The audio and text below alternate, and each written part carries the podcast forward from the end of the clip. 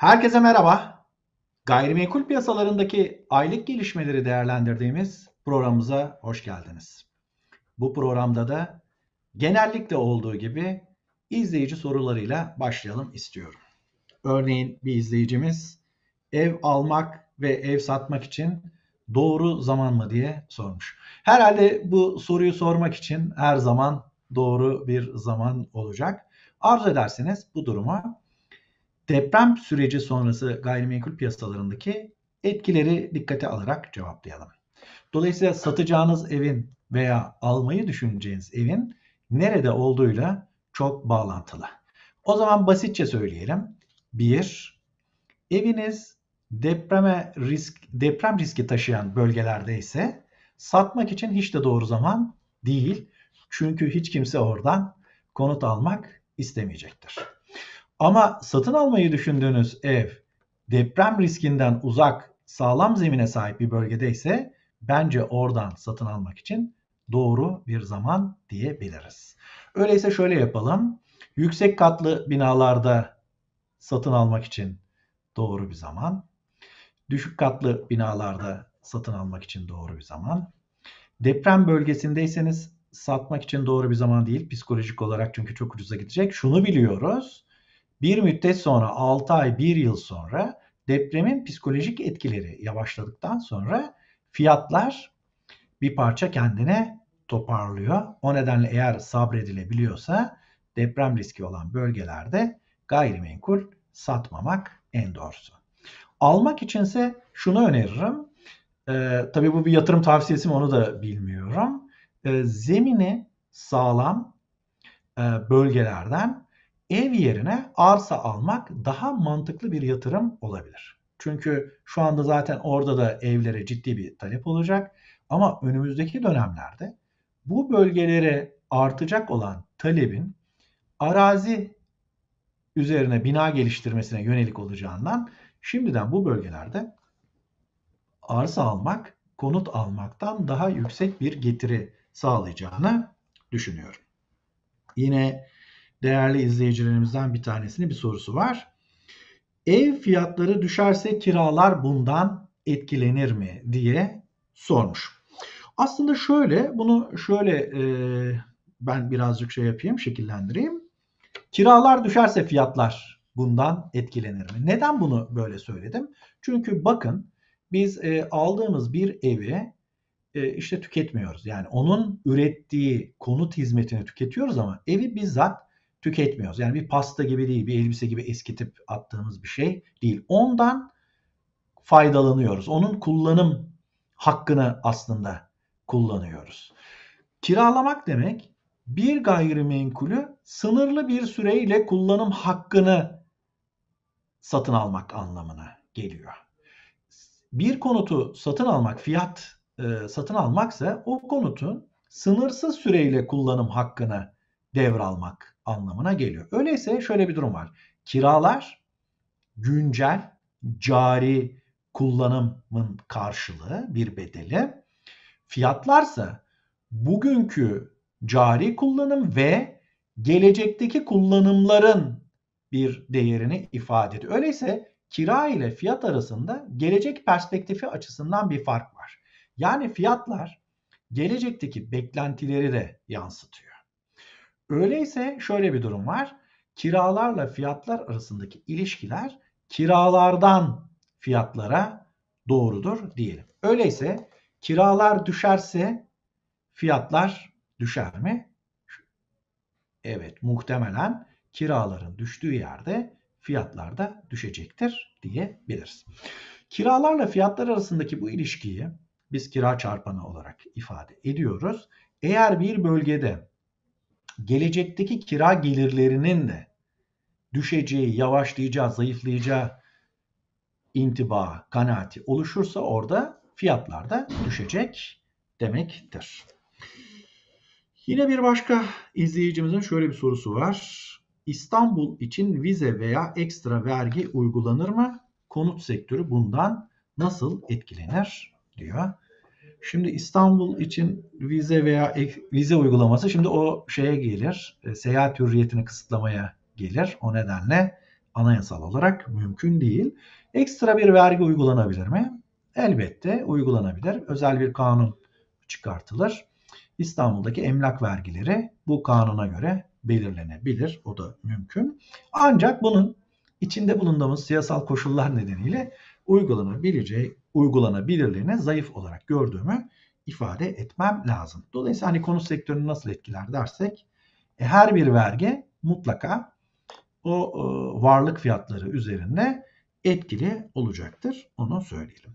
Şimdi değerli arkadaşlar gündemde bir takım tartışmalar daha var. Bunlardan bir tanesi de İstanbul'daki boş konutlardı biliyorsunuz. Ee, İstanbul Büyükşehir Belediyesi önce İstanbul'da 1 milyon 800 bin boş konut olduğunu söylemişti.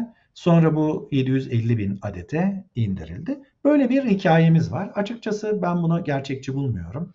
Çünkü bunun nasıl bir hesap, metodolojiyle hesaplandığını, e, verilerin ne olduğunu, araştırmanın künyesini falan bilmiyoruz. 750 e, bin konutta İstanbul için çok ciddi bir iddia. E, İstanbul'daki konutların neredeyse %15'inin boş olduğu anlamına gelir. Böyle bir boşluk da gözle görülebilir bir şey olması gerekiyor.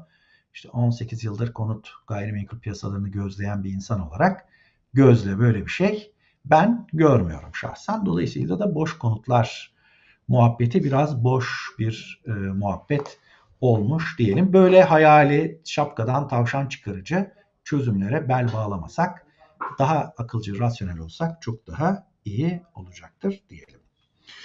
Değerli arkadaşlar malumunuz Türkiye'deki konut ve gayrimenkul piyasasına e, geçtiğimiz ay başında yaşadığımız deprem önemli ölçüde belirleyici oluyor.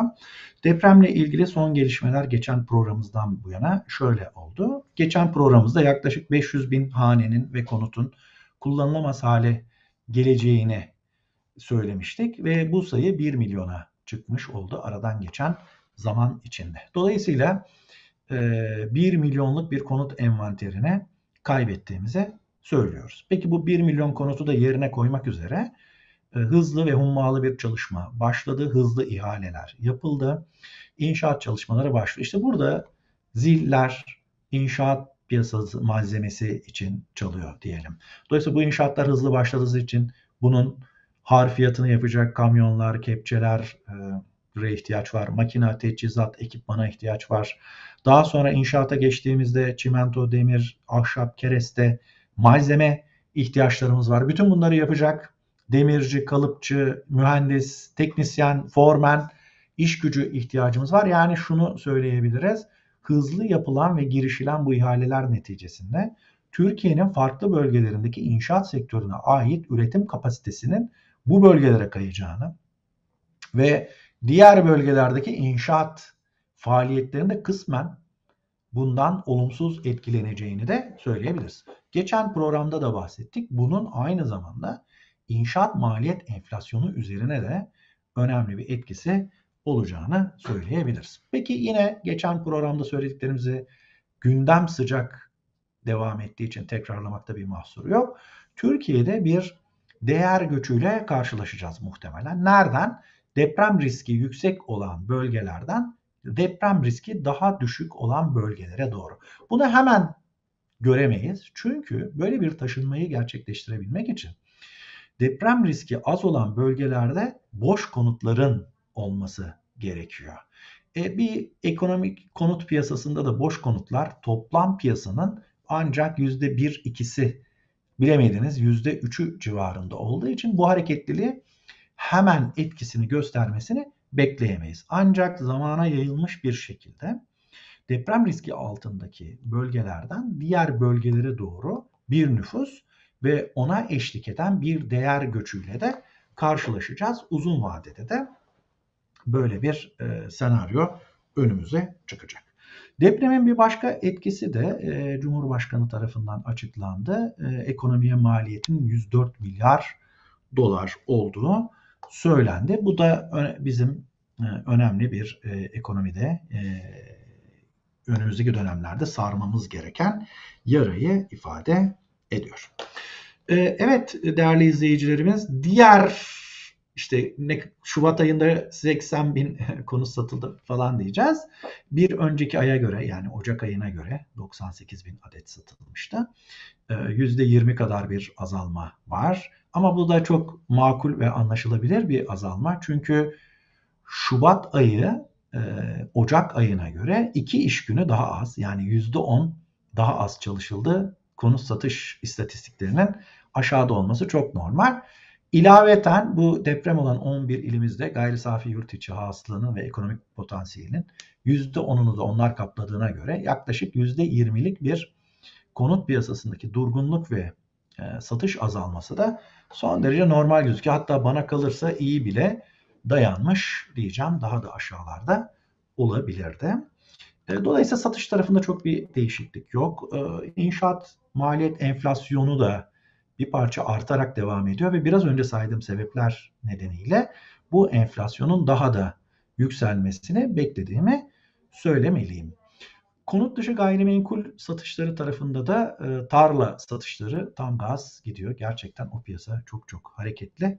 Muhtemelen yüksek enflasyonist ortamda işte konutlar erişilmez hale gelince birikimleri daha mütevazi düzeyde olan vatandaşlarımız somut bir varlık olarak e, tarla yatırımlarına yöneliyorlar. Arkada da hiç olmadı bir tiny house buraya kondururum diye düşündüklerini tahmin ediyorum.